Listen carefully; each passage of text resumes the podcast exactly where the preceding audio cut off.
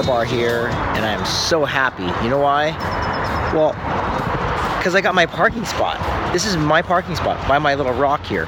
When it's packed at church and packed at Old Man's, this is unbelievable. I love it when I get my parking spot. So, you know the difference between joy and happiness? Happiness is based off of circumstances, happenings, and joy is based off of perspective. And here's my critique of, of the world here. I'm gonna I'm gonna set this down. My critique of the world is that we live for happiness instead of living for joy. And and happiness is a cheap substitute for joy because things aren't always going my way. My, the happenings in my life aren't going to always go my way. You just things don't always go our way. We know this. There are things that can rob our our hap- take our happiness in a fraction of a second. All you have to do is get a phone call and your happiness is gone. All you have to do is one person has to say one thing to you and your happiness is gone. But joy is based off of perspective. If I keep my eyes focused on what matters most, then I'm stable. If I look at the world like like for me since since I keep my eyes on Jesus, the author and perfecter of my faith, then it doesn't matter who's in office. You, you hear me? Like it I don't get I don't get wrapped up in all those things. It doesn't matter who's in office because Jesus is king. For me, coronavirus is killing a lot of people. It's, it's sad. It takes my happiness. But my joy is that I get a resurrection body. My joy is those will be those people who believed in Christ will be resurrected. My you can't touch my joy. You can't touch my joy. Um, I think, and I'm going to say something super bold. I think all breakups, relationships, divorces, all those things happen essentially because people chase happiness.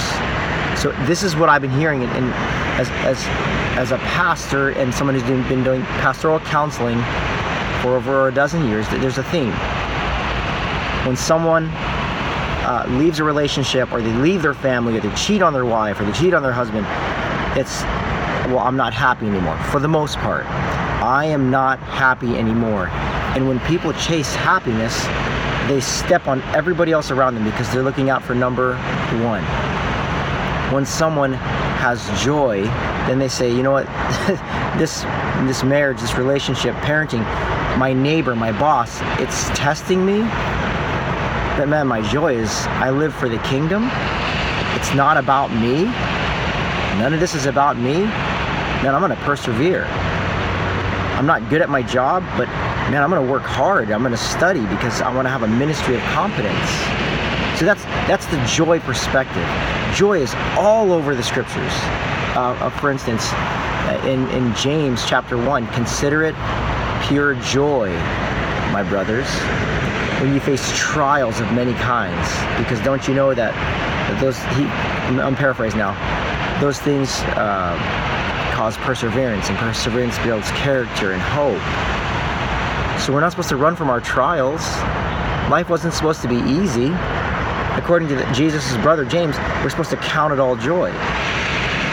Um, uh, when, when Jesus was born, the angel said, I bring you good news of great joy.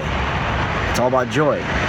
In Romans, um, the kingdom of God is not about eating and drinking, but about righteousness, peace, and joy. When Jesus spoke to his disciples, he said, I came so that your joy would be complete. There's a theme from cover to cover that this whole thing is about joy. It's about the joy of the Lord. It's about the joy of the kingdom of God. When I'm about the kingdom of God and my eyes are fixed on Him and I'm all about joy, then, then church drama doesn't matter. You guys, the church, the local church is so overrated. The kingdom of God is our focus. We have a king. We live for the kingdom of God not for the little church politics that's going on. It doesn't matter what the color of the carpet is for me. It doesn't matter who's president at the moment. Jesus is my king. Don't get wrapped up in politics, uh, even theology, all these church, uh, this church drama. Come on, guys. When your life's about the kingdom, none of those things matter. None of those things matter. Um, am I bummed out when I don't get my parking spot? Yeah, I'm on my parking spot, man. I, I want to be able to park on the beach and paddle out in, in 30 seconds because I'm selfish.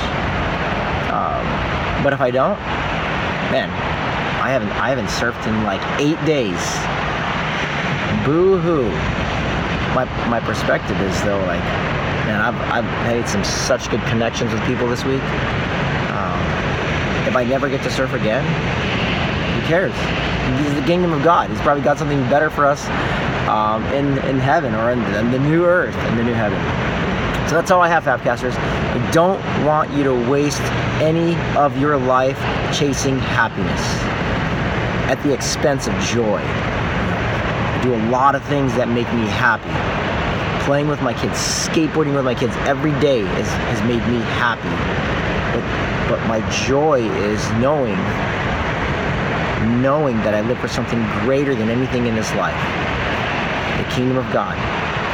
And I'm, I'm knowing that um, uh, God has given me my family, my beautiful kids, and my wife, so, so I can lead them in the way in the kingdom type life, and and foster a relationship with them that, that they look at me and they say, man, I, I've experienced God through my dad, I've experienced God through my husband,